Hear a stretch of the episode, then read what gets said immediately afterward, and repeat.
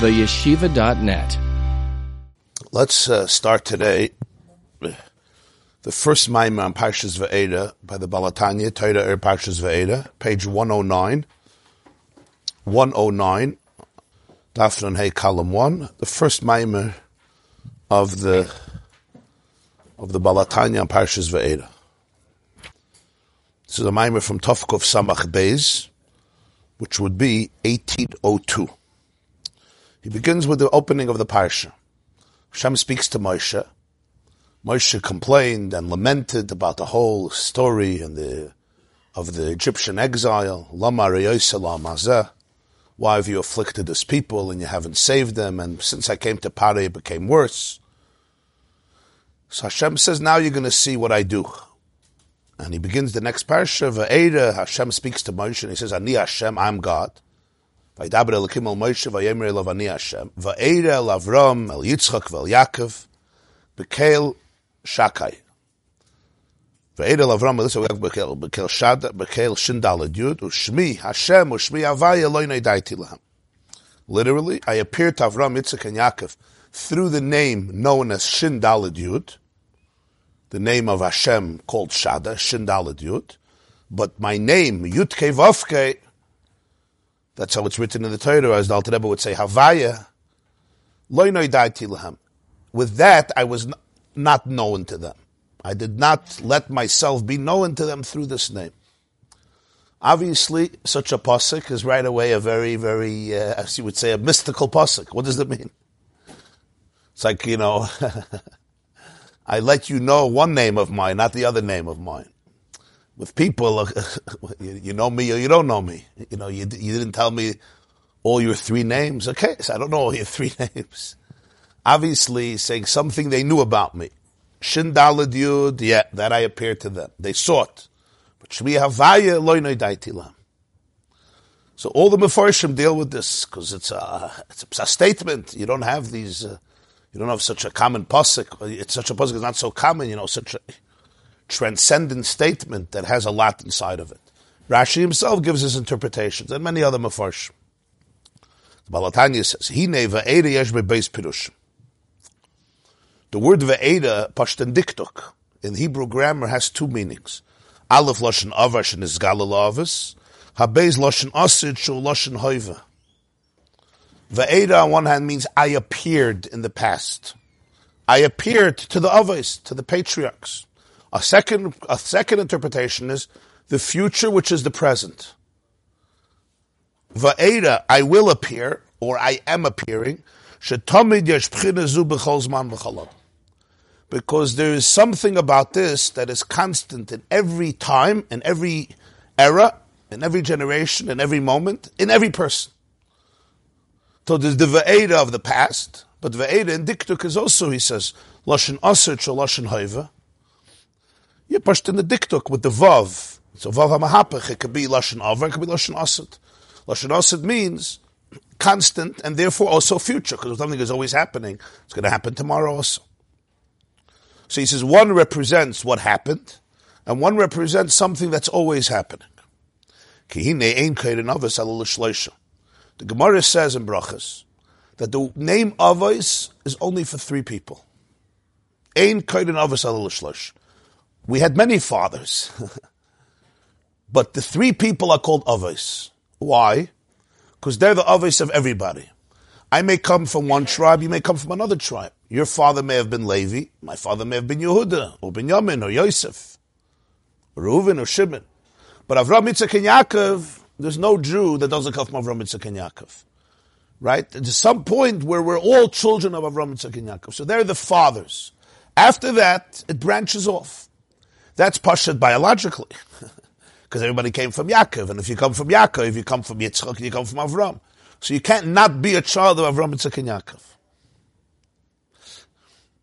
Stam an interesting I remind myself. There's a very wealthy Jew, a very big philanthropist, really a sterling man, a sterling soul, and a tremendous balzdaka. His name is George Rohr. George Rohr lives in Manhattan, on the Upper East Side of Manhattan the Rohr family, very, very successful business people and extremely charitable human being. So I once heard from him that uh, he began, today it's already, it became a trend, but he, he began it many years ago. He davens in KJ.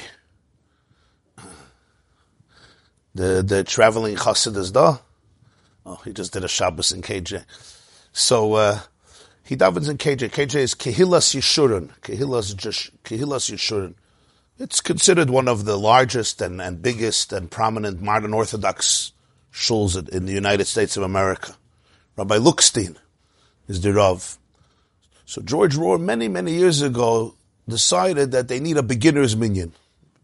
Jews in Manhattan come Rosh Hashanah, Yom Kippur, but when they come into the regular minyan, they get lost. You know, they don't know what to do, when to stand, when to sit. If you didn't grow up in a shul, you know, it's uh, very intimidating. So then he began, he, he started a beginner's minyan. Beginner's minyan, which was literally beginners. If you're a beginner, you come in, and he ran it. He ran it, explained everything.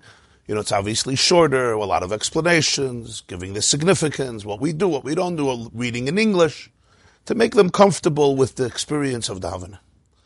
And it was a success story. It was, uh, it was very original. It was creative. It was a completely different type of davening. Would be good probably for most people who go to, most people who go to shul.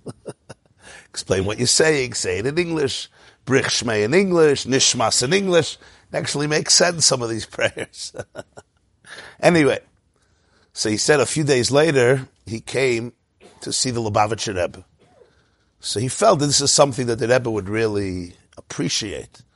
So he says that he made Rosh Hashanah a beginner's minyan in KJ, and it was an amazing success. He told the Rebbe how many people came, and it was inspiring, and he's doing another one for Yom Kippur. So the Rebbe said, what's a beginner's minyan? So he said, it's a minyan for Jews that have no background, no Jewish background. And he says that the Rebbe till then was smiling and very friendly. When he said that, he saw that the Rebbe's face grew serious. And the Rebbe says, ah, ah. Now when the Rebbe would say ah, everybody knew it's not that he didn't hear. there was just something that it was hard for him to hear. So he goes, ah. So he didn't think there was anything wrong. So he said, for Jews that don't have a background. He said, ah. So he said it again. So the Rebbe said, how do you say on a Jew that he doesn't have a background? When every Jew has the background of Avraham, Yitzchak, Yaakov, Sarah, Rivka, Rachel, Don't say on a Jew that he has no background. He has a very, very glorious background. So George said, now he understood what the beginner's minyan was. he understood now what the beginner's minyan was. So that's the Ein Kaiden Avos Elul It's not stama melitza, it's a tzachos, it's a, it's a, it's a cute word. It, it's, it's a real question. It's a real question. Is somebody coming in with no background? Or is somebody coming in with an extraordinary background? But the consciousness of it may have been interrupted. It's a whole different approach in how you see them, right? So, that's the Ein Koden of a l'chol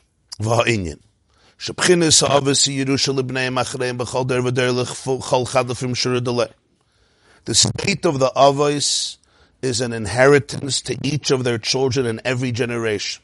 Every person according to his unique identity. And that's why every Shemina Esra we begin. Our God, the God of Avram, the God of Yitzchak. What does that help me? You're the God of Avram. The God of, the answer is, it's not Avram, it's a Yaakov, it's you. If it's a Lekei Avram, it's the way you capture Elikus through the prism of Avram, through Yitzchak, through Yaakov, according to your own capacity. Avo shar b'chinas amaylas hatzadikim, k'goyin hashvatim, Reuven, Shimon, Levi, she'im vaday b'chinas oiris al yoinim, yesh l'cha odom she'ein boi klal b'chinas umadregas elo. Ma shekin b'chinas avis tzarech liyas b'chol odom she'im shoyrish u'makar kol neshamas Yisrael. Beautiful words. Not every tzaddik do I have in me? He says, Reuven, Shimon, and Levi, he says, certainly they represented great lights, but you can have a person who doesn't have those madrigas, those states. At least not in, in, in a revealed and manifested way. Or Bechlal doesn't have this. It's not there, it's not their Inyan, it's not their Avaidah. You can't be everywhere. Ava, his father, is just like it's biological. You say, I don't have the genes of, of, of my father, only of my mother. Maybe you would like it that way. But sorry, you have your father's genes, you have your grandfather's genes, you have your great grandfather's genes, right?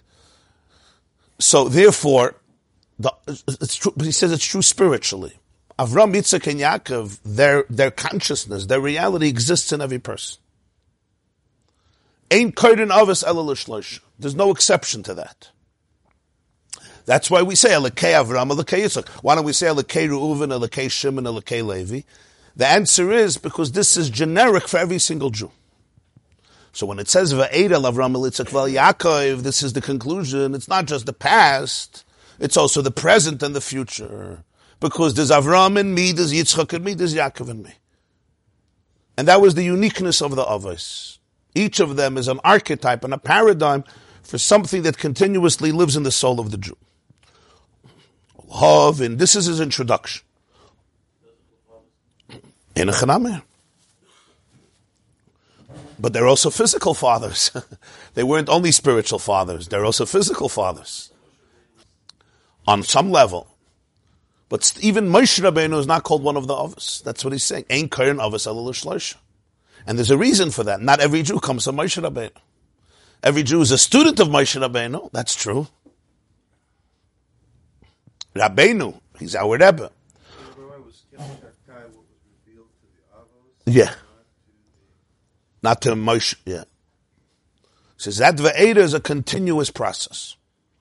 Ulahav, Ke'ilu Yilada, yeah. Right. Right.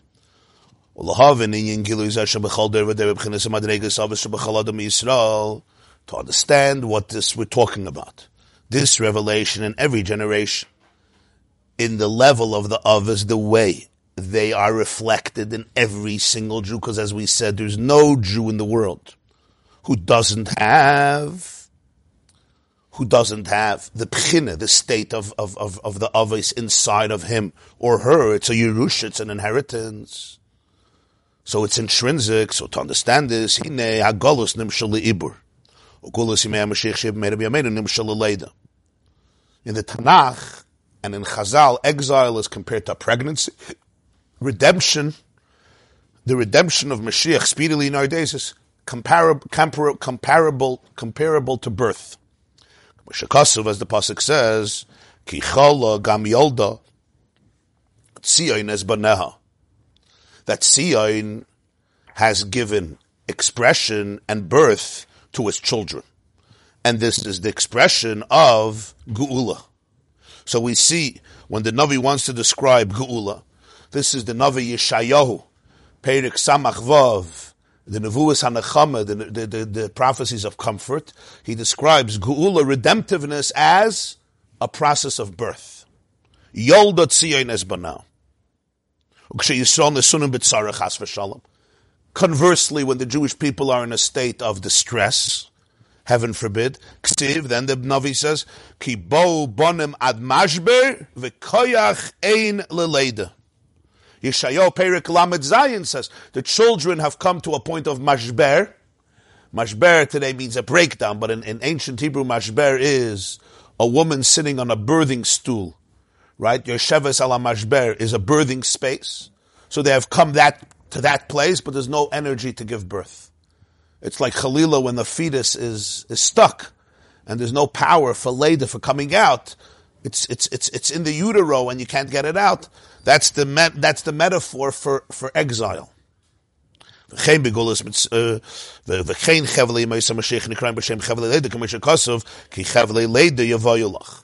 the birth pangs, the pain, chevle, of Yemais Mashiach are called chevle leda, the birth pangs, before birth. In other words, it's the difficulty of bringing out the baby.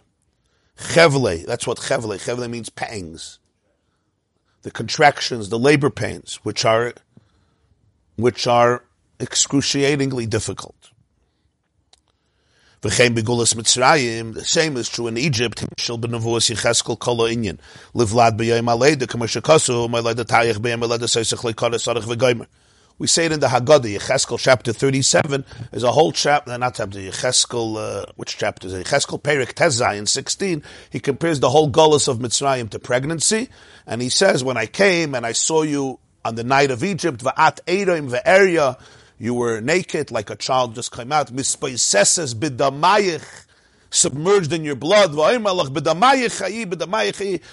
I had to cut your uh, umbilical cord. It's all described in Yecheskel as a process of birthing. Redemption is a process of birthing. Now, this obviously is very meaningful because that means the difference between exile and redemptiveness is the difference between pregnancy and the process of redemption is literally a birthing process. Birthing process is not a simple process. It's a very painful process. And yet it's the only way the child can emerge from utero into the world and become ultimately a human being, a viable, independent person, like Riches Yamim V'Shanim Toivus, bis 120. So what is the metaphor? Is it just that it's painful? What is the concept of this metaphor? Sometimes, as we know, to get from gullus to gula, I have to push, like the mother, and there's contractions, and it's not simple, and you have to open up a pathway, and opening the pathway is a, is a complex and really biologically a miraculous process of how that birthing happens. So the Baal HaTanya here, in quite an elaborate metaphor, explains what's the difference of Gullus and Gula.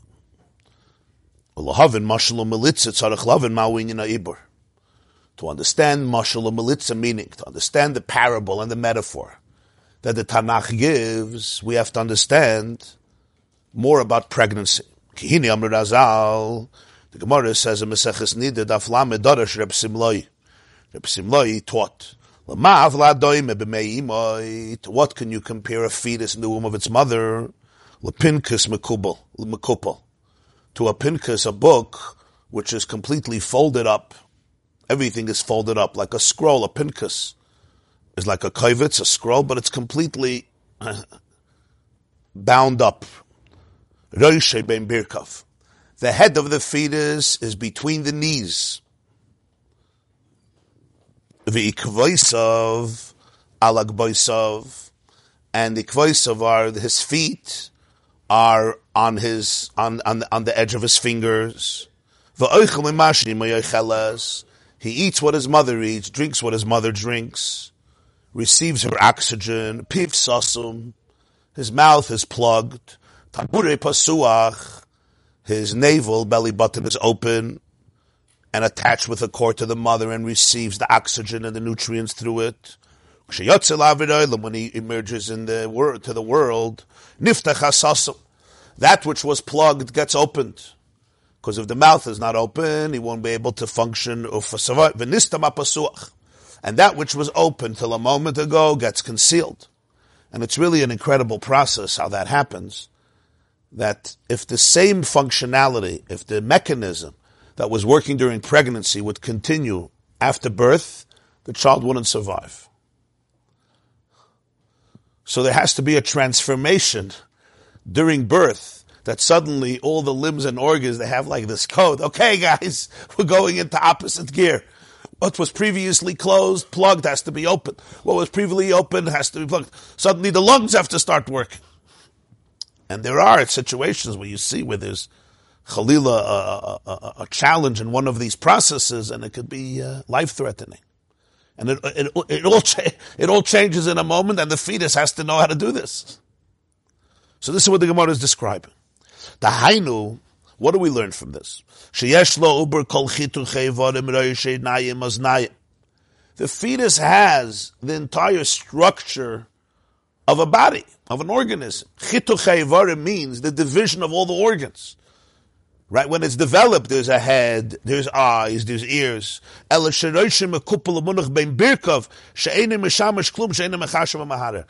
the head is folded and lay between the knees. In other words, it's not functioning independently.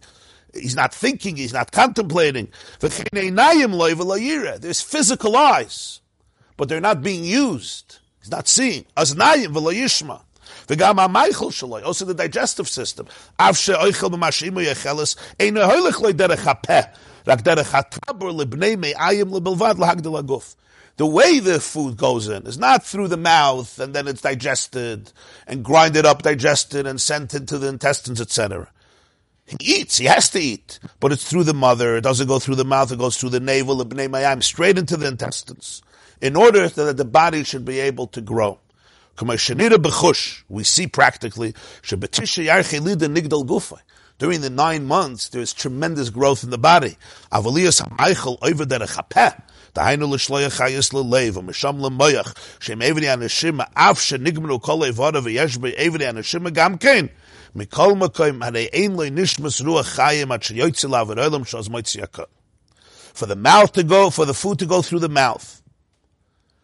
And that includes the food then becoming part of the blood. And the blood being sent to the heart. And the heart sending off the blood partially to the brain, oxygenated blood. And to use what's called the limbs of breathing, the lungs. Even though all the limbs are complete, including the lungs, including the brain, including the heart, but nonetheless, he doesn't have his own breath or her own breath of life, Nishmas Ruach Chayim, until the moment the baby emerges. Sha'az Maitzi Akoil, and then the first sound comes out. Razal Simen Haleda. Chazal say this is the simon, this is the sign of birth. Also, Maseches Nidadaf Membeis. The Shami Livlad the Tzayitz. They hear that the child utters its sound. Mishum Shahitzi Roishay, the head came out. ולכן אינו שייך שייך חיוס לעברי הנשימה, אלא לעברי המזן בלבד דרך טבורי, ששמו משכן הבני מייעים איברי המזן. מה שאין נוישים כל עברי הנשימה אין משמשן כלום, והרי הם כמסים ולכן נוישים מוטל בין ברכו בני שאין לחיוס. And therefore, in the womb, it's not like the blood, the brain sends life to the lungs that are functioning then. The main life has to go to the limbs of digestion because that has to be digested in the intestines because the umbilical cord goes through the navel. The head and all the higher functionality in the upper part of the body, like the limbs used for neshima. Neshima is the respiratory system. It's not functioning like, like it would be lifeless even though it's not. And that's why the head is between the knees. So the body is there fully. The baby is obviously surviving, but it's a completely different process than it is after birth.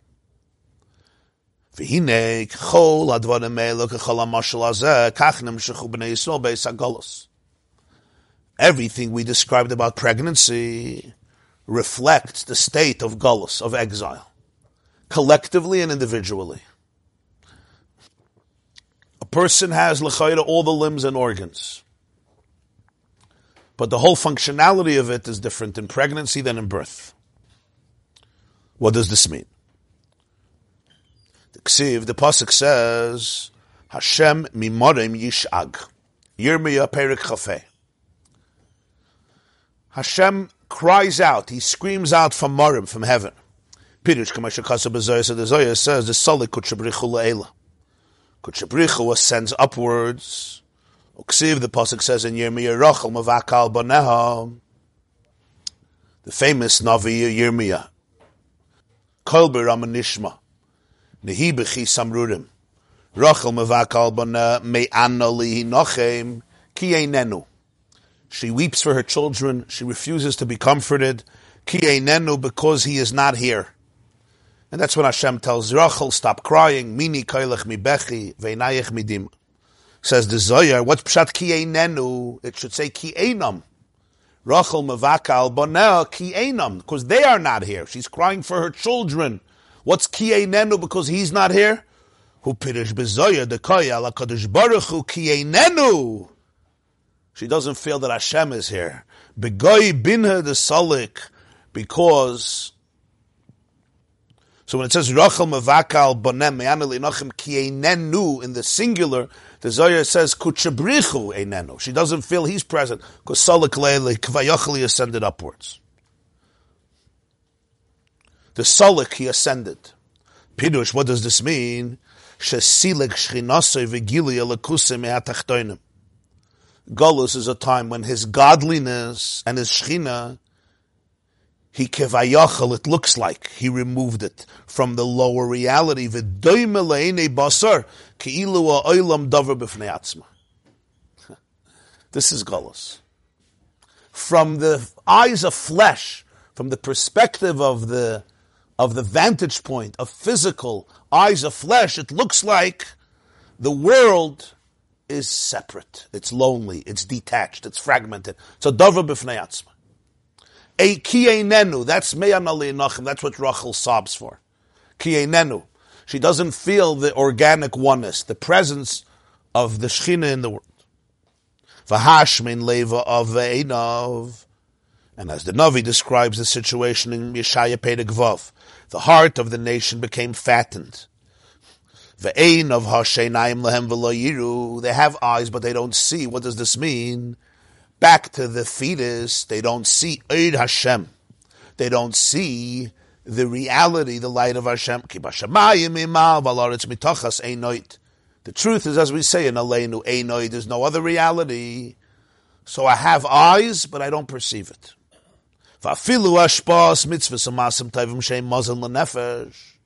And even the flow of mitzvahs and masim taivim, which give nutrients to the soul,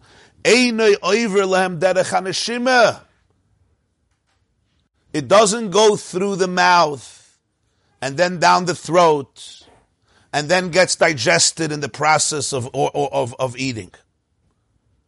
It doesn't go through the higher organs and then into the intestines. It goes lechatchila through the navel. So he says, and therefore, you don't have the process of the heart taking the food, turning it into blood, and then the blood from that food is oxygenated by the lungs. And then that oxygen and that nutrients is sent through the heart to all of the organs.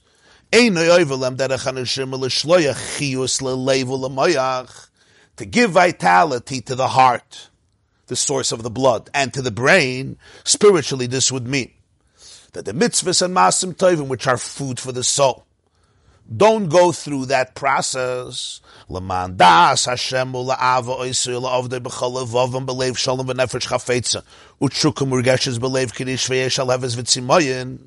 There should be an awareness of Hashem and a deep love and serving Him with all one's heart and a craving soul and a palpable desire in the heart that is burning like fire with thirst and passion. You see, when the Alter Rebbe describes what doesn't exist, he gets lost in it always. He tells you what doesn't exist, right? he says what you don't have. He always, it's almost like he can't control himself.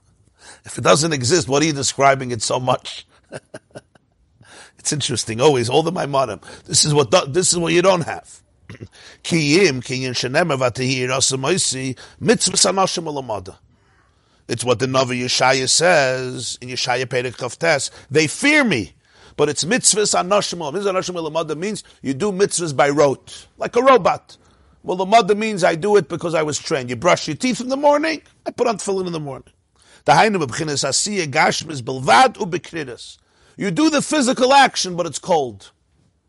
The food gets in. Back to the fetus. The food gets in but it, does, it goes straight in. In other words, there's a process that happens, but the consciousness of it, the vadamkai, the heart and the head are all, are bypassed. There's a process, the mitzvahs go in. So it has an effect, but in terms of the person's involvement, it's just by rote. There's a coldness, there's an apathy. And this is the main experience of exile spiritually. A Jew who does everything is connected. But what's missing is the consciousness of oneness. When I look at the world, I see separateness. When I look at myself, I see separateness. Even though I do all the mitzvahs and I have Torah, and there's a process there and there's food that goes into my nefesh, but there's a sense of coldness, there's a sense of indifference. There's no experience of a deep, deep relationship and connection. To give an example in a relationship, and I think everybody could relate to, at least many could relate to this. A person could be married, they could follow all the halachas of marriage, right? They follow the ksuva, they fulfill their obligations, the husband fulfills his obligations, the woman fulfills her obligations. but nobody sees each other. Nobody hears each other. Nobody feels each other. You sometimes come into a house, technically everything is there. All the limbs are there. there's a dining room table, there's a kitchen table, the garbage gets taken out, there's supper, there's laundry, right? But nobody was born. Nobody could see each other, nobody can hear each other, nobody can feel each other. Nobody gets each other, not intellectually, not emotionally. I do everything, I do everything, I'm a good guy. I bring home a paycheck, I do what I have to do, I take out the garbage, I pay the bills, I'm not a mashugana, I'm not abusing, I'm not breaking windows, I'm not screaming, I'm not hollering, but it's mitzvah sanashim alamadi. You do today what you did yesterday, what you did the day before, and there's a certain sense of coldness. This is described as pregnancy. All the pieces are there. The whole fetus is there. Baruch Hashem. And there's life, there's fun. But, as he says, the whole higher system of how it's working, that's shut down. The child is living off the process of the mother. Spiritually, what this means is, spiritually, what this means is, there's no, there's no real appreciation of Hashem's presence, of the oneness of the world with Hashem. The eyes are here, but I can't see. And therefore, even though I eat, but it's just, you know, you do it. There's no, there's no, there's no deep life and warmth in it. This is what he's describing, pregnancy. Not that there's no connection. There is. But it's, it's, it has a lifelessness to it, yeah? V'zel ikir agolas beruchnis. It's a painful place to be in. You get used to it because it's survival. But you don't, you can't stay pregnant your, your whole life. But after it's coming. you have to start seeing. You have to start breathing on your own. You have to start feeling on your own. Now, as we know, and we'll see later, a fetus in the womb gets everything, but it's not the process of what happens later. In other words, the way you affect a fetus in the womb, you can affect it more than you're affected later in life. Because it's so impressionable and it's so vulnerable, and the way it absorbs things is not through the regular process of awareness. Even later as a child, I had a shmooze yesterday with uh, Dr. Bessel van der Kolk. So he said something. He's he's like one of the world world world experts on trauma, trauma with a capital T, already for fifty years. So I asked him, "What's the difference if a child experienced terrible trauma, let's say when they're two or three or four, those years, or when you're let's say nine, ten, eleven, similar similar things that are very very negative, very toxic and evil and and horrible. And, and he said something. I, I, always felt that way, but the way he put it was, was very validating for me. He said, "There's a very big question. If your eye was formed, if your eye was formed already, so then what happens to you is a process that's happening to someone who exists. I exist. You smack me in the face. It hurts but you smack me in the face. You smack me in the face. It hurts. You may do worse things. It hurts more. But there's a me that you hurt. He says when it happens at a very young age, the I wasn't formed yet. The I still doesn't know who it is. There's no foundation. So he said, so, so what happens? So he said, you are the trauma. The I is the trauma. I don't, I don't have any other definition. That, that becomes the I that becomes the very I. He says that's a whole different process because now there's no distinction between you and what happened. That is, that is your atzmius. You understand the tragedy of that. There's healing, but he was describing the tragedy of it. Because it's pre, it's pre-identity. It's pre, there's, there's no solid identity. In a way, in the womb, it's even deeper. it's even deeper. So you have to, so there's, there's something that happens in the womb. A lot of things happen, but not on a conscious level. Because it's not on a conscious level, it's deeper. Because it goes through processes that you're not aware of. But it, that, that we're going to see soon about why Gullus prepares for Geula. It's a very deep mimer. why Gullus has something in it that's very, very deep. But we're talking about in terms of consciousness, there's a child in the womb, a fetus in the womb, and then there's a child coming out. I'm saying when he says there's nothing happening in the womb, there's a lot happening in the womb, but the regular process is not happening. The regular mind and heart that he's describing, that starts functioning later, at least in a completely different way. It's not impossible, you have to be aware of it. You have to be aware of it.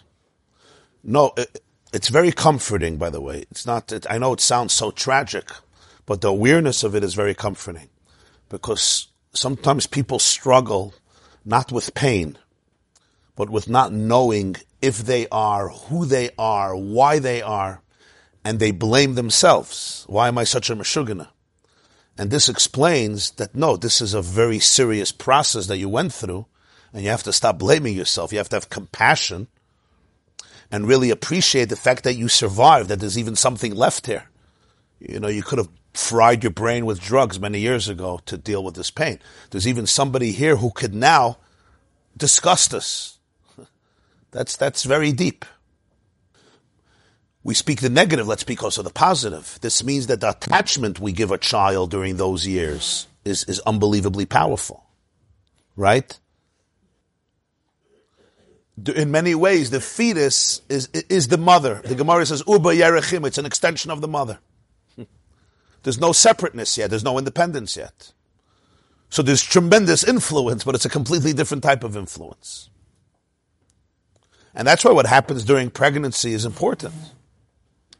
What happens, it's not, it's important. These are, these are deep things. Huh? In every way, yeah, in every way. By the way, even today it exists.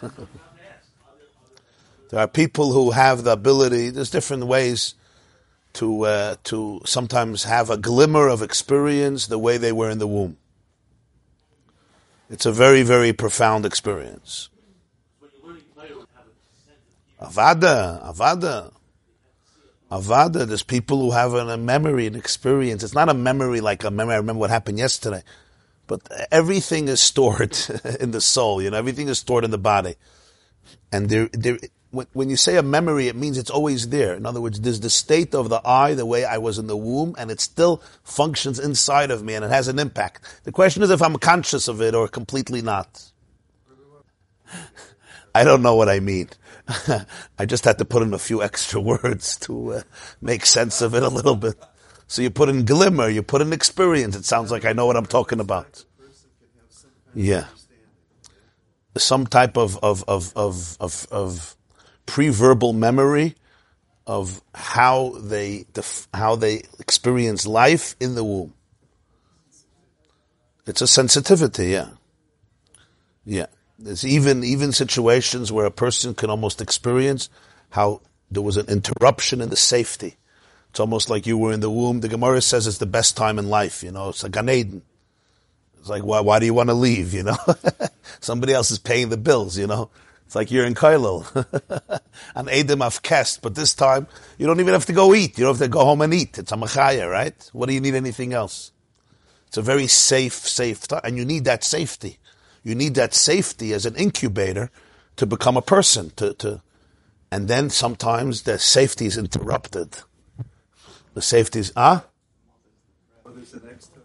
I can tell you, this was last week, a person had such an experience They've had a very hard life, and they had this experience. Uh, you're going to think I'm crazy, but this person. Uh, okay, listen, you can't know for sure, but I'm telling you the person's experiences that in the middle of the pregnancy, his mother was uh, raped very badly. And, uh, and the fetus, the fetus, the fetus knows. the fetus knew everything. And, uh, it literally affects the person till today. He never knew this. It's, it's, it's, it's unbelievable. It's unbelievable what the soul knows. So, uh, I don't know that there's, you know, you define it as scientific data to be printed in a newspaper. Because these are so, so abstract and so spiritual and so sensitive. And I'm not an expert, so I can't, I can't verify or not verify, you know, in terms of a news story. But it touches on unbelievable deep, deep, deep places. So, so the Baal HaTanya, the Alter Rebbe is describing to us here in, in Yiddishkeit these two states.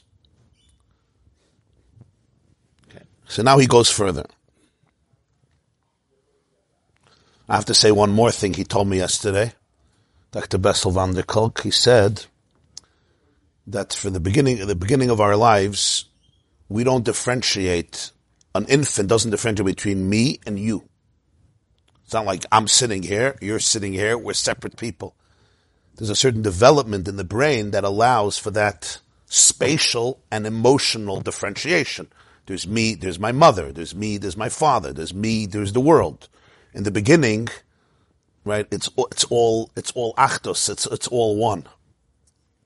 So he said, it's also heartbreaking. So he said, if a father does something negative to a child, or a mother or somebody else, the child at a certain age doesn't have the ability to even differentiate that this was done by my father or somebody else to me. This is all me. In other words, it's all, it's all in me because of me. It's all part of me. So of course I'm the one to blame. There's not even, there's no separate reality that makes choices to hurt me. It's, it's all me. So the pain is also me. So I'm, I'm the one to blame for everything. There's nobody even else to blame. So you can't even define a perpetrator. You are the perpetrator. Besides the fact you're wired to love your parents. So if you're wired to love your parents, you you will always say your parents are right because they love you. So even on a level of, of, of, of intellect, it's going to be turned around. Obviously, what you did, you deserved, even if you could understand that there's parents, which is at a later stage. So he said, you have to realize how deep the, the, the, the, the pain can affect a person to the point that they completely have a distorted reality of who they are and who the other person is.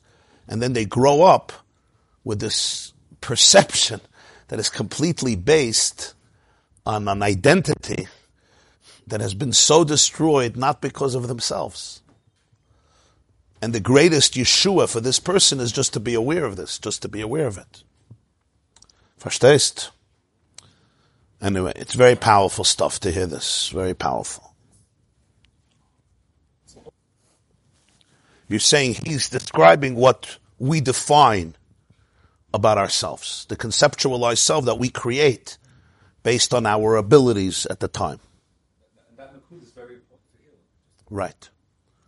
This is the self that I decided I am or I have become. I asked him, Do you believe that there's a core self that's indestructible? he said, I don't know. I don't know. He said, I know in your tradition it's a big thing. I said, yeah. So I said, so I want to ask you a question. You're in this for 50 years. You don't sound cynical. Why haven't you become cynical? You've seen so much horror. Why haven't you become cynical? I was trying to lead to the answer from a different direction. So he says, because I look at people who have been through hell, within hell, within hell, and their core is not destroyed. So I said, I'm not sure when you say you don't believe in the core self that you're right. and he said himself, he says, they inspire me. What should I tell you? They're supposed to be dead and they're not. I don't know why. It's like you were supposed to be killed on every level, but you're not. So essentially, he considers himself an atheist, but I'm saying he essentially, I told him you should re-examine if you're really not such a believer because you're you're saying very transcendent ideas. But it, it's a very very powerful. When you say a neshama is a chelik mal, what does it mean? It means if somebody did something, yeah, they you can't rape God. Titus tried to, you know. The Gemara says that Titus stabbed the Paroches and blood came out. So he said, Oh, Baruch Hashem, I killed God. like, like the subway station, right? God is dead, signed Nietzsche. And then under it, Nietzsche is dead, signed God. So, it's an unbelievable idea. It means that the Chelik Elakami Mal saw everything. It was there. It felt the pain because God is there. But it was not, it was not destroyed. By the way, I want to say one thing. Almost in every mimer, the Alter Rebbe says he's going to say it soon in a few lines. Again, he, every mimer. I don't know if there's there's a few Maimonim he doesn't say it, but hundreds of Maimonim. He brings a pasuk. You all know it. Ani Hashem lo I have not changed. And right after that, he says, "Atahu kaidim shenivra atalach You were here pre-creation and you're one creation, and the world doesn't conceal it, and it's still the same one. As but there was a tzimtzum. Why, why does he care so much about this? Okay, yeah, fine. You hear pre-creation is still one as you haven't changed, and if you did change. So most people think it's a philosophical formulation that the Jewish philosophers had a problem with God changing, because perfection can't change and infinity can't change. And it actually makes God more distant, like you're this perfection who never changes. what do it have to do with me? I'm changing, you know, every three seconds. But really, the whole Nikud al is the opposite. If Ani Hashem loisha nisi, and the world is still in the same state of oneness, like pre-creation, it means that that's who you are. That's the Nakuda. It means that you could go through every change in the world. You can go through every upheaval in the world. You could be on every roller coaster in the world. But at your core, you have not been mutilated. You have not been violated. Your oneness with yourself and infinity and Hashem has not been compromised even in the slightest. I Everything happened. What, just like by God. What do you mean he didn't change? What, he created the world. It's not called change? Seven and a half billion people is not change. A whole planet is not change. A whole universe. We don't even know how big it is. Right? Billions of light years. And we know what a light year is. What, we haven't changed? Really? You're sharing a lot. It's not that there's no world. There is a world. And still you say, Ani Hashem Nisi. It's still the same Achdus. So you have to understand how that works, what the world is. But what that means for a person is that you can go through every single change in the world. And you do, you do. Worlds get created, worlds get destroyed. So now you're a changed person. The Nakud of Ani Hashem Nisi is no. That if you go back to that space, you go through the whole process and you're present, but your your your core oneness is never ever ever altered or compromised. That's the core of all healing, how I see it. I'm saying this to you because almost every mimer he says it, and people think he's talking philosophy. It's not philosophy. It's transformational. Because he's not giving information about God, he's giving information about you. The point is, it's one. Versteht's was ich sag? You understand? Now I know to say this and to feel this is two different worlds. I know that. but it starts with awareness. It starts with awareness. The Herst, but that's the whole avoida. When you learn, it's like you're in the you're you're in an incubator. But the main thing is when you uh, You know, there was a map when the Alter Rebbe was alive in the 1700s. They started to make maps of the world. They brought him a map of America. The 1700s. They brought Alter Rebbe a map of America. So uh, he looked at it and he said, "There's a mistake." And he pointed to one part in the map in the United States. It wasn't called the United States yet, but maybe it was. But uh, he said there's a mistake. He showed that this is off. So they asked Alter Rebbe, uh, well, he, he was never in America. He lived in a little shtetl in, Belarus. He said there's a mistake. They should go find out. So they researched Ustaka Naris. They asked Alter Rebbe, how did you know? So he said that in the bays of Bereshis, there's a picture of the planet. And he saw that it doesn't fit with the bays. So he understood that it's, that it's off. That's it. So there was once a Farbrengen by the Lubavitcher Rebbe in 770, 1980. And one of the Gabbai was making an announcement. He told the story. He told the story in front of the Lubavitcher Rebbe. So the Rebbe said these words. This was in America, in 1980. The Rebbe says the ikir is as a mekumt in America is om in the toes. the main thing is when you come to America, don't repeat this error. What's the pshat? The pshat is you have America the way it's in Benesh's butter. and then you actually land. you have to be able to make a link between the two. Tzvi, what did you want to say? It's because when you say Hashem didn't change, in other words, all of creation didn't compromise the reality, so that, that defines who I am. that if you trace yourself back to your core, right, you are part of that infinity. It's, it describes you today, not pre-creation. When he says, even though there was creation, it's like there was no creation, it's still oneness. Who, who you, it doesn't describe him, it describes, it describes me. It's a very deep idea, it's not so simple. But it's the Yisoid HaChsidus. It's one of the foundations of, of Teres HaBalatanya. You're not skipping. You're not skipping anything. You're elevating. You're not skipping. There was a tzimtzum. There's an awareness of self. There's all my issues that I got to deal with. No question. That's one side of it. But what's the ultimate healing for all my issues? Trace it all back to the core of oneness where you're Ein Sof. Let's put it this way. If when I was two years old or three years old, I can experience myself as pure infinity, God's light in this world. I could see it, I can feel it. Right? And God says, now you and I together are going to go through a painful experience. We're going to go into a very dark place with His darkness. And we're going to feel it. But how are we going to feel it? As infinity. How do you think you would experience what happened to you by that person who perpetrated and violated your innocence? How? It would be the same, it would, it would be the pain and the horror and the darkness. But when it's finished, what do you say? I'm infinite.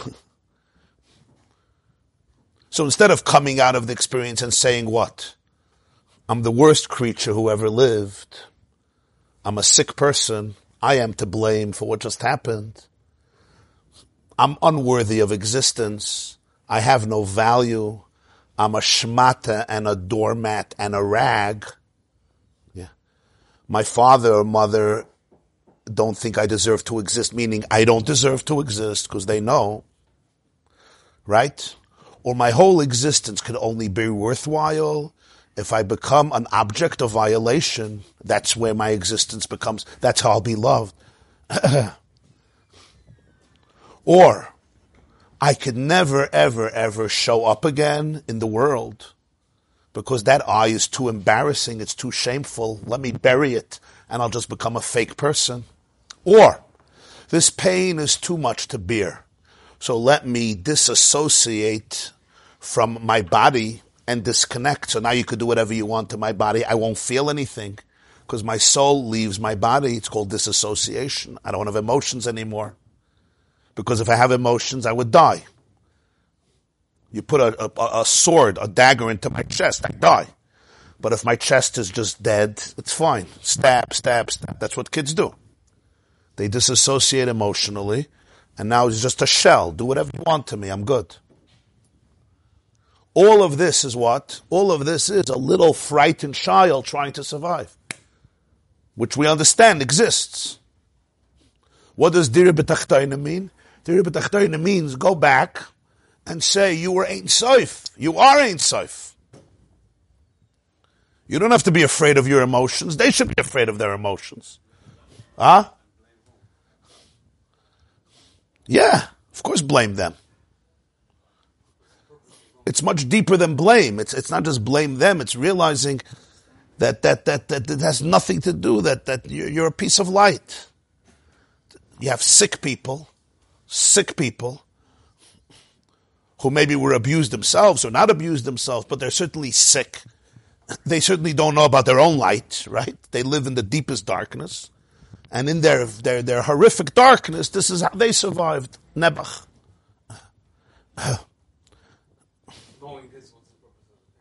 Huh? Ooh. If a person, when a person goes through this process, it's transformational. Because, huh? It's extremely painful. It's very painful because the way out of pain is through pain. I have to work through this. Huh? Who's doing it? Who's doing it is the, per, the, the, the, the, the person who in his own heart and mind is completely alienated from their own soul and sickened and detached. After you go through this process in a very deep way, you could reach a place and say, like Yosef, I wasn't sold, I was sent. In other words, but you have to be very sensitive with this. I'm just saying because it's, it's gonna, it's intense. That my soul, knowing how powerful it is, was ready to go into this place to be able to survive the darkness and transform the darkness. But you can't start your healing with that because it's too, it's too romantic. If you start your healing with this, you're just lying. Huh? It's just you don't want to deal with the pain. So yeah, it was, uh, Gamzula Taiva. Gamzula Taiva are beautiful words. if it's coming not from a place of repression and denial and lying to yourself. You understand? Gamzul Toiva is a deep, deep avoida. It's not, uh, yeah, Gamzul Toiva. I don't want to get angry, Gamzul Toiva. I'm afraid, I'm afraid. That's part of the abuse. Gamzul Toiva can be part of the abuse, you understand? I kill you, and now, now, now, now say, say, say it's good, say it's good, say it's good. Well, Huh?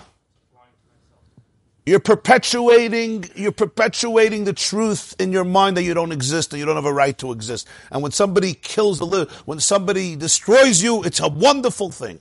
It's beautiful. Couldn't have been better. You know, it's like the old joke they say there was a, a fellow walking, he got lost on a hike and he was so stuck somewhere in some hick town on a dirt road and he doesn't know what to do. He's no this before the iPhone, before the before the before the mobile phones. He's stuck, and then suddenly he sees a pickup truck. A farmer is driving a pickup truck, and there's a bunch of animals there. There's, there's cows and sheep and goat and chickens and roosters and birds. So he says, "Can I get a lift? You're going to town." He says, "Yeah." Can I get a lift with you? He says, "Yeah." Jump in. So he goes in and he's thankful he's going to get a lift to town and he'll be able to find his way home. Anyway, unfortunately, the truck goes over a ditch and falls into a ditch and then falls down a cliff and rolls over and it's a terrible accident.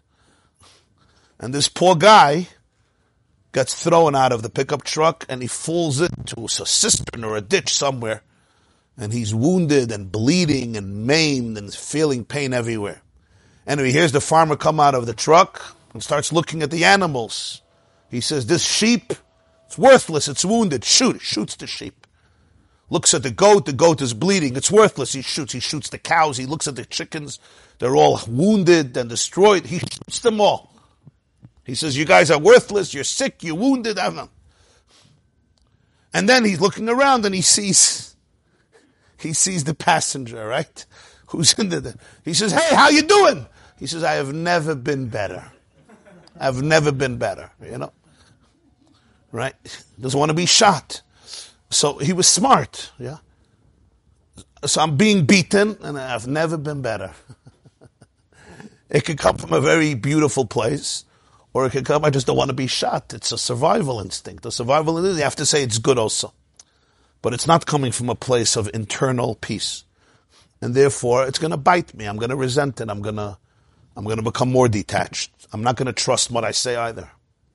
So the process of transformation is a very, very deep process where a person can ultimately reach a place and say, my soul chose to go down this dark corridor because there were sparks that I had to elevate there like we learned in the last mimer about the nitzutzes. There was something I had to learn. There was some redemption I had to bring to the world. Maybe my role in this world is to be able to be an empathetic witness for others. How could you be an empathetic witness if you haven't experienced it? I can't. Maybe. I don't know. But the point is, when a person could really go back to their own Ein Sof, like Yosef Atzadik told his brothers, you didn't sell me. Hashem sent me. Well, he knew that they sold him. They didn't sell me. Who sold him? Who sold him? Queen Elizabeth sold him. Who sold him? His brothers sold him. What do you mean you didn't sell me?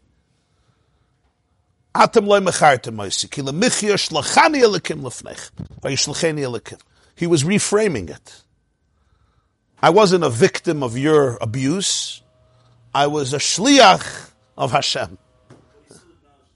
Of course he acknowledged the pain. It's a painful place. Not every shlichus is, is, is rosy and dandy. It was a painful place. He was thrown into one pit. He was separated from his father for 22 years. He lived in an assimilated country. He was accused of horrible things. He was put into prison for 12 years. That's not fun. You're right. So the answer to that is we all have a dream. And when you see that that dream begins to be completed, you know that this is your mission.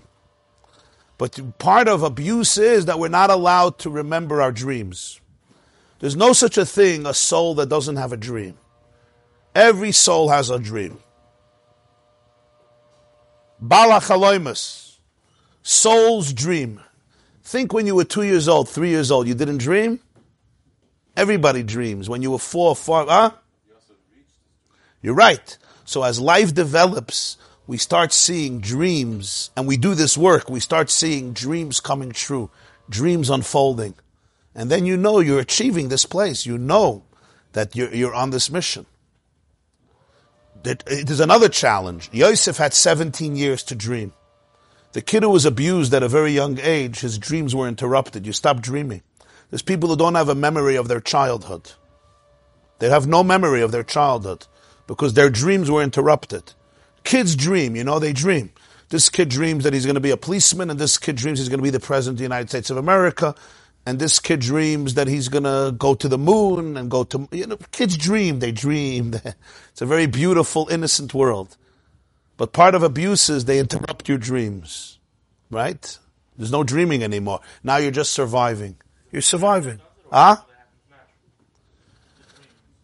It could be a it could be a million and one things that, that cause our hearts to shatter at the age already of four and five, and we stop dreaming. Not everybody. A lot of kids dream. They dream. They once asked that they once somebody once told the Ponovich Rav of Kahaneman. He had big visions after the war. He said, Ir chalimt. You're dreaming. He says, Yeah, but tu es nicht in Schlaf. I don't dream while I asleep. I sleep. I dream while I'm awake. Most people dream when they're asleep. He says, I dream when I'm awake. yes. Oh, yeah, yeah, yeah. It's, it's part of, it's part of, it's part of uh, a human experience. When we're young, we dream. The Gemara says in Maseches Shabbos, Daf Kuf Yutes, Al tigui b'meshichoy, elu tinoikus shel beis rabbin. When the Navi says, we say it every morning in Haidu, right? Al tigui b'meshichoy of neviyei al tareu. Don't touch my Mashiachs. Don't touch my anointed ones. And don't harm my prophets. Who are these anointed ones? Don't touch my Mashiach. So the Gemara says in Shabbos, Elu Shabbos Rabbah. These are the children. The Navi, the prophet, calls the children Mashiachai, my Mashiachs, my little anointed ones. Mashiach from the word anointed, right? Mashiach means the anointed, the anointed king. So what does this mean? On one level, it means al Don't touch children. Don't harm them physically. Don't harm them emotionally. Don't harm them spiritually. But there's something deeper that it's saying. What is it? Every child growing up, this I heard from Rabbi Adin uh, Even Yisrael, Rabbi Adin Stein, every child growing up has a dream. And if it's a Jewish child, the dream is usually one of two things. Either I'm going to be Mashiach, or I'm going to bring Mashiach. One of those two dreams, in one way or another. You'll find the cure for cancer. You'll find the cure for Alzheimer's, for dementia, for depression. Either I'm going to be Mashiach or I'll bring Mashiach. That's the dream. As I grow up, You stop dreaming. The world is a cynical place. You're trying to survive and pay your bills or make a couple of dollars. You're not Mashiach. You're not bringing Mashiach. You don't have the Lubavitch bug, you know. You're not Mashiach. You're not bringing Mashiach. We want Mashiach now. I'm just trying to survive. Be a good Jew. So he says, Al tigui Whatever happens in life, don't allow that inner, inner Mashiach in you to get crushed, to get stifled. Don't lose your idealism. Don't lose your capacity to dream. Don't lose your ability to be able to see not what the world is, but what it can be.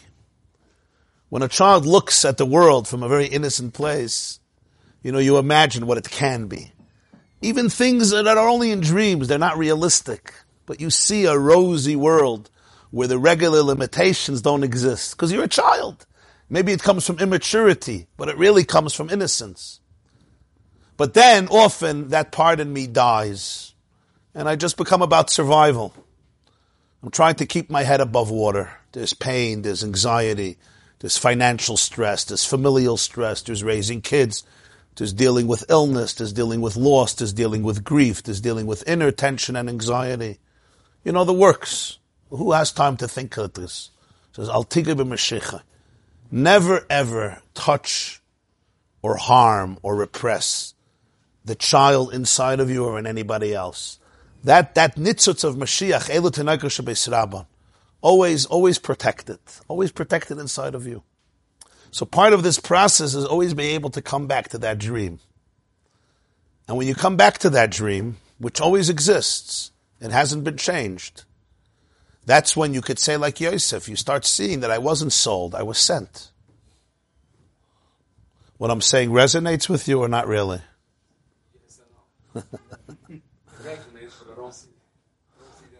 I hear you. But it resonates, yeah? It's too poetic? Huh?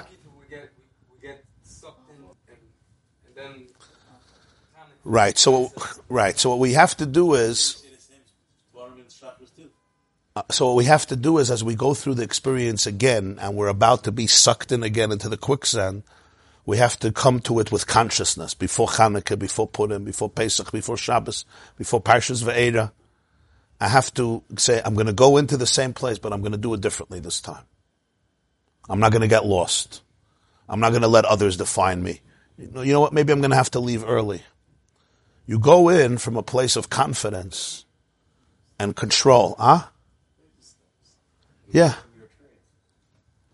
Yeah. There's a therapist who told me once that there's a couple, and whenever they go to his in-laws, it's explosive.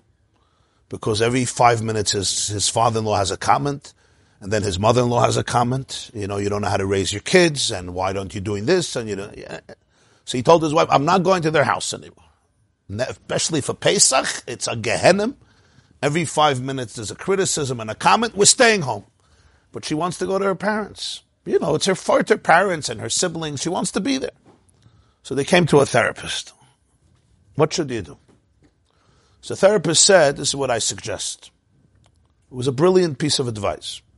He said, make up, before Yom Tov, type up or write up a checklist of everything your father-in-law is going to say during the Seder.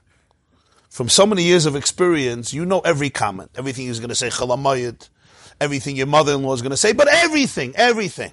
Just like a list, let's say 230 comments. Okay? And when he says it, yeah, you look at each other, check. Check. Obviously on Yom Tif you can't physically check, but make a mental check, and then Chalamayit or after Yom Tif you'll physically check off. You'll see how many you got right. He told me it was a lifesaver because instead of it becoming an abusive situation, it became almost like a game. Literally like a game. First of all, they had to guess before what the Shved and the Shpiga are going to say. So that itself is exciting, right? And then every time he said it, instead of it being uh, this crazy guy can't let me live, they looked at each other, they laughed, they laughed. Next, waiting for the next checklist. Now, what happened? Nothing changed, but everything changed. You know what changed, right? Initially, they were coming in as victims. Nebuch cases. Waiting for him to say something, you know, another stech, another stech, another stech, until they lose it. Now they almost came in as researchers, as, as scientists, as, as spectators, almost as therapists. Like, let's watch this guy. Uh, as, huh? Observers. It wasn't personal anymore. It wasn't, you said to me, he is who he is, whatever. Hopefully one day he'll also be able to heal. Huh? one day they'll be able to give him the list and, uh, right? But you understand, they became, they came in as powerful people. It didn't make it comfortable, but it almost became like, it was like a, it was like a game. It was pathetic. It's like a, it's like a bad joke. It's like a bad joke, but it's a joke. You know, if somebody makes a bad joke, it's not abuse, it's a bad joke, okay? You know, but it's almost like funny. Now, but you can't do that. You have to be ready for this. If somebody is getting angry and enraged, you have to understand that. That's what's happening. You know, this was already a state where they had independence, but this was triggering them. It was almost like, like, like let your father-in-law be your father-in-law. Uh, you don't have to live for him and you can't fix him at the moment. But you know what? Don't be schlepped in by him. So we have to go into all the Yom Tovim and all the Shabbosim, especially those that trigger us, with a place, from a place of, of, of, of Ani Hashem Loishanisi. Ani Hashem Loishanisi. You need support. Everybody needs support. Uh, we're not isolated creatures. Uh, what does Bittul yesh mean? Bittul yesh, Bittul yesh is the most healing idea. Uh, yeah, Bittul yesh means that my ego is not fragile. bittul yesh means that I'm not such a fragile person that if you say a comment to me, I'm destroyed. If there's a yesh there, so now you give it a punch and the yesh is damaged. Bittul yesh means that I'm part of infinity. So I can be present. I can be present. And even when I'm triggered, that the very trigger I can be aware of, but it doesn't have to uh, lure me in and pull me in to its grip. I could be there fully. I can watch it. I can experience it. The, the Gemara says in Yuma, what's tshuva? Tshuva Gemara is ba'isai makam, ba'isai zman, or isha.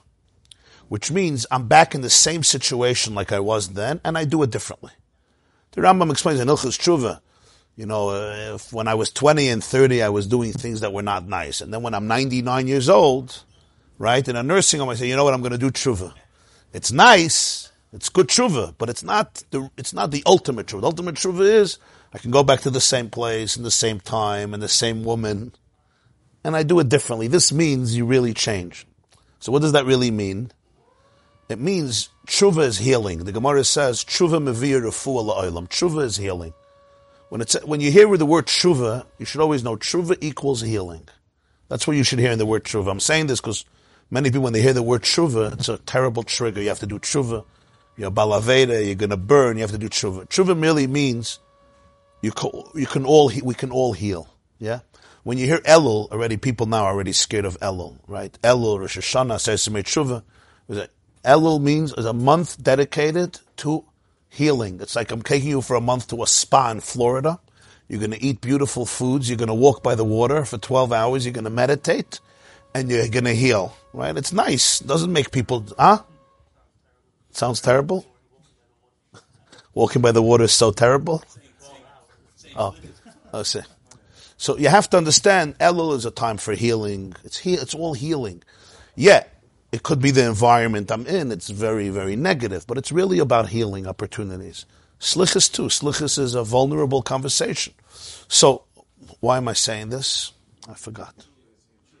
Oh, so the Rambam says, the Rambam says, what does real, what does real healing mean? Ba'isa makam, ba'isa man, ba'isa isha. That I can go into the same territory where there were so many triggers, and instead of falling, I come from the place of Ani Hashem Loishanisi, and then I could be fully present, but without being lured into the to the trap, to the prison. And that, that's what healing is. Now, this is all much easier said than done because in the heat of the moment, you know, all these lectures become meaningless and worthless because the, huh? Yeah, the word is not so, do, the nervous system has to believe it. In other words, the fact that you believe me in your brain doesn't help because the body experiences it. The body knows everything, so the nervous system goes crazy. But this is this is where we have to work with ourselves. Sometimes people need support. Sometimes people need different models of healing. But the common denominator in all of them is to be able to go back to that space inside of us that is whole, that is infinite, that is divine, and is indestructible. And where all the processes, even creation itself, didn't take away the Ein of it. So there's difference between pregnancy and summation. So we have pregnancy and we have birth.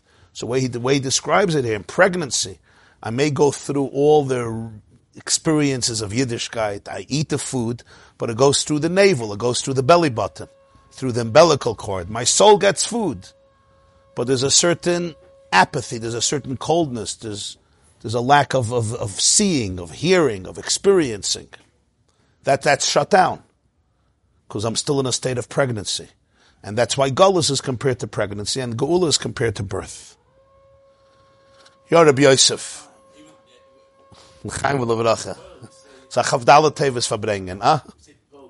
Oh, good question, good question. Good, good question. So he's asking a good The Gemara says in Maseches Eruvin Daf Yud Gimel that for two and a half years, Beis Shammai and Beis Hillel had an argument. What do Jews argue about two and a half years? Right? If noyach la Adam shenivra or shaloi nivra.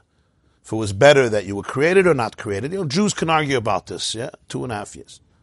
Beis Shammai said, better not. Beis Hillel said, better yes. Nimnu v'gamru, Beis Shammai is right. Noyach la Adam shaloi nivra yosem shenivra. So the Alter Rebbe asks in Likkutei Torah Parshas Hey, I don't understand. It says in Parshas Bereshis, Vayara Lakim is kol asher asa v'hinei Ma'it. So now Beis Shammai and Beis Hillel are smarter than God? Shem says it's good. No! So Alter Rebbe says, Amayra Dikavart. He says it doesn't say in the Gemara, most people quote this Gemara wrongly. It doesn't say Toiv Loila Adam Shaloi Nivra. It says Noyach Loila Adam Yosem Nivra. Noyach doesn't mean good. Noyach means comfortable. Obviously it's good that you were created. Hashem says it's good. The question is if it's Noyach. Noyach loilad. If it's comfortable. This is a machlokes. But Yisrael said it's noyach, it's geschmacker. But Shammai said noyach loiladim shaloi nivra yosim nivra. Much easier without. But toiv, of course it's good. Good doesn't always mean comfortable. Ask your personal trainer. if I'm comfortable, it may not be good. comfort zones are not good. They're comfortable, they're not good. Taking out or going out of a comfort zone, it's not comfortable, but it's good. you know, stretching the muscle, lifting a heavy weight, it's not comfortable. Tears the tissue, but it's good. Toiv and noyach are two separate things. You have to ask yourself, is it comfortable? Maybe not. Is it good? It's very good. It's toiv moed. Nivra, yeah. Nivra. There's even a, there's a deeper word in another mimer but it's not for now. But he says, Noyach Leiladim Shaloi Nivra, Yosim Nivra is, doesn't mean it would have been more comfortable if you weren't created. Every person has a state of Loi Nivra. Because the Neshama doesn't begin with Olam Habriya. Elekai Neshama Shanasatabi Tahoirehi. The Neshama begins in pure divine light called Atzilus. Later, Ata Barasa so every person exists on two levels. There's a level where you're nivra, and there's a state where you're loy nivra. You're pre-bria. Ani Hashem loy shenis, you're part of Ein Sof. He says, Noyach loy lo adam shaloy nivra. If you would have remained in the state of loy nivra, yosef nivra. Over there, it's much more comfortable. Because it's pre-pain. It's pre-trauma. You hear the word. Loy nivra. It's Alter Rebbe's Reichkeit is, is describing a person. You were, you were in a place of nivra. And that's much more noyach than nivra. That's, so when you say ani Hashem loy shanisi, it means that loy nivra still exists. You're still in a state of loy nivra. In your core, you're in a state of loy nivra, pre-bria. I there's a whole bria. I there's a whole bria. That's the chiddush. That the bria is a bria that's separate only from the perspective of concealment. But if you go to a place of pre-concealment, everything still is, is in pure infinite oneness, including every tree and every squirrel and every person and every table, etc. As many Maimorim explain. Avada. In loy nivra, there's no trauma. Trauma can only be in nivra. Over there, there's separateness. Trauma is isolation. Trauma is detachment.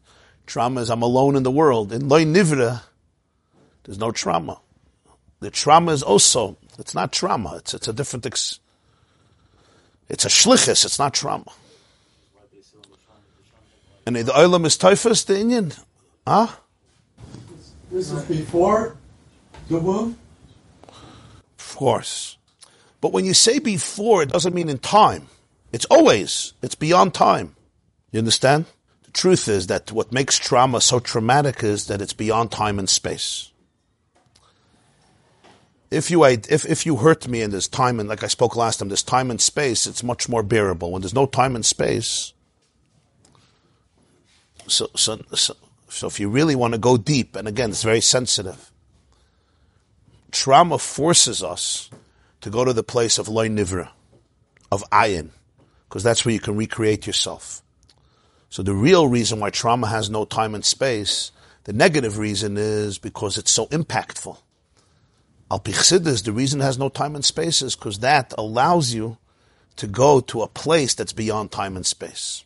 It allows you to go to ayin, ani Hashem shanisi, and over there there's taka no time and space.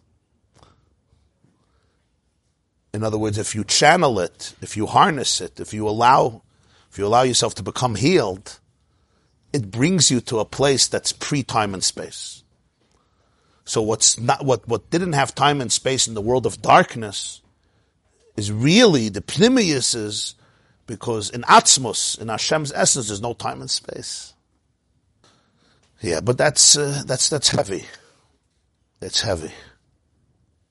I know it almost sounds, somebody told me after one of the shiurim, from your shiurim, it sounds like that it's so good to be traumatized. And, and, and if you weren't traumatized, like you're Nebuch a loser, like, like the Nebuch, you're, you're, you're functioning, you, you have a self, it's like, oy, va, oy, va, voy. So I just want to say that, uh, it's al you know, the Gemara says, if ha'omer echte, Mishnah ha'omer echte va'ashav ema spikin biyade lasas tshuva. You don't say, I'm going to sin and then do tshuva. But don't say, I'm going to get sick, so I could develop antibodies, right? You don't do that. A person, obviously. But when a person has, has gone through things, then you have to appreciate. You don't sell your brother into slavery so that he should be able to, uh, to, to save you. That's not how it works. you take care of your brother. But when Yosef, when it did happen to him, he understood that Menachayshach, that the Yidid is Tzarech Aliyah. Okay, I'm going to wish everybody a wonderful day. Be'ezer Hashem, Sunday morning there's going to be a shir. Next week we're going to learn the Maimer of Basi Lagani, like we do before your Shvat. Maimer Basi Lagani Achaisi Kala, very special Maimer. So there's going to be, so the next, we're going to have Shabbos a shir.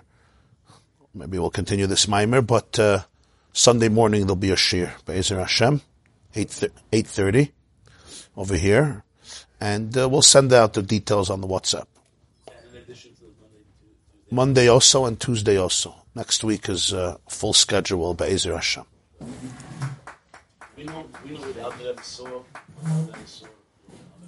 A few years ago, a few years ago, when I was a bacher, my father used to, my parents used to get the New York Times every day. So I remember I once looked at the New York Times and I saw that they published the first maps of America. And I saw that the date was the middle of the 1700s. So they printed maps. And I, I no, Columbus came in 1492.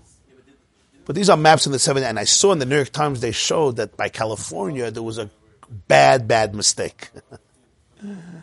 I'm not saying that this was the map they showed out today, but I remember I saw and I was amazed mid 1700s, like in the 1770s, around maybe 80s or maybe 90s, in the late 1700s, they showed like three or four maps and they showed a mistake, a very big mistake near California. It was a map that was drawn in the 1700s from the United States of America. I don't know if it was a government map. I just remember seeing the story, and then when I saw the mistake, I'm like, oh wow. I saw they published in the New York Times maps from the 1700s years ago, like 25 years ago. I remember it was by California. They pointed out, they showed, they showed the mistake. The person made a mistake. They didn't have now, they didn't have then the technology we have today. The, the class today is dedicated by Reb A.B. Sher. Thank you very, very much. Shekayach Reb A.B., yeah. Amen. Michael El yeah.